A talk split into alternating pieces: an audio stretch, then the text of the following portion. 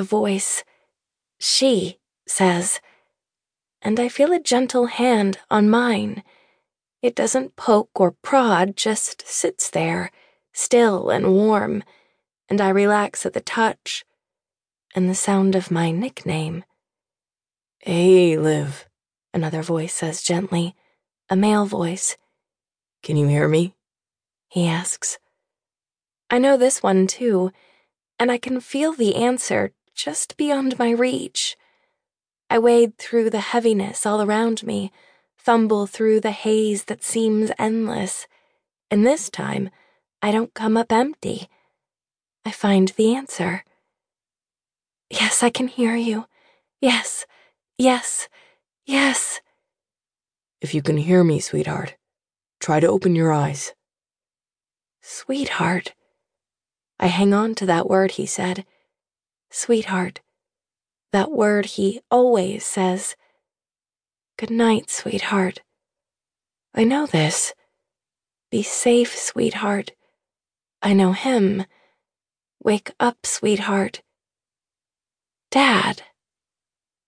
The word materializes from the fog crystal clear, like it's always been there, and it makes me so happy I want him to keep talking, keep asking me questions. Can you wake up, Liv? Open your eyes? My eyes. I remember them too now and try to do what he asks, but they are weighted down, impossible leaden things that won't be moved. She will, the first voice says, and I know all at once it's my mom. Her warm hand squeezes mine, and I squeeze back, but she doesn't notice. She'll wake up when she's ready. But I'm awake. I'm here. I try to say the words, try to let them know that I can hear them. I need them to know that their voices are so clear, and I know who they are and I want them to stay with me. I don't want them to leave me alone in this dream fog place with the never ending beeping and buzzing and muffled voices of strangers and strange hands that move me around, touching and checking me in what seems like a constant cycle. I summon every bit of strength I have to form the words, but they get lost in the haze between my brain and my mouth. It's quiet except for the machines.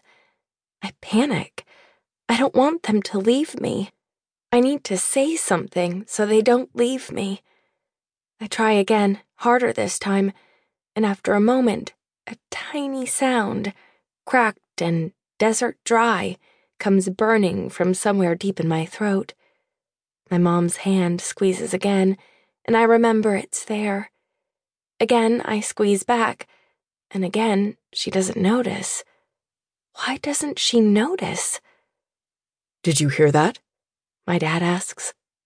I heard something, Suze. She made a sound. I feel the weight of his large hand come to my shoulder. We're right here, sweetheart. Your mom and I are right here. I try again to speak, and the cracked sound turns into a low moan that I don't recognize. It burns in my throat and in my ears, but the harder I try to make it stop, the louder it gets.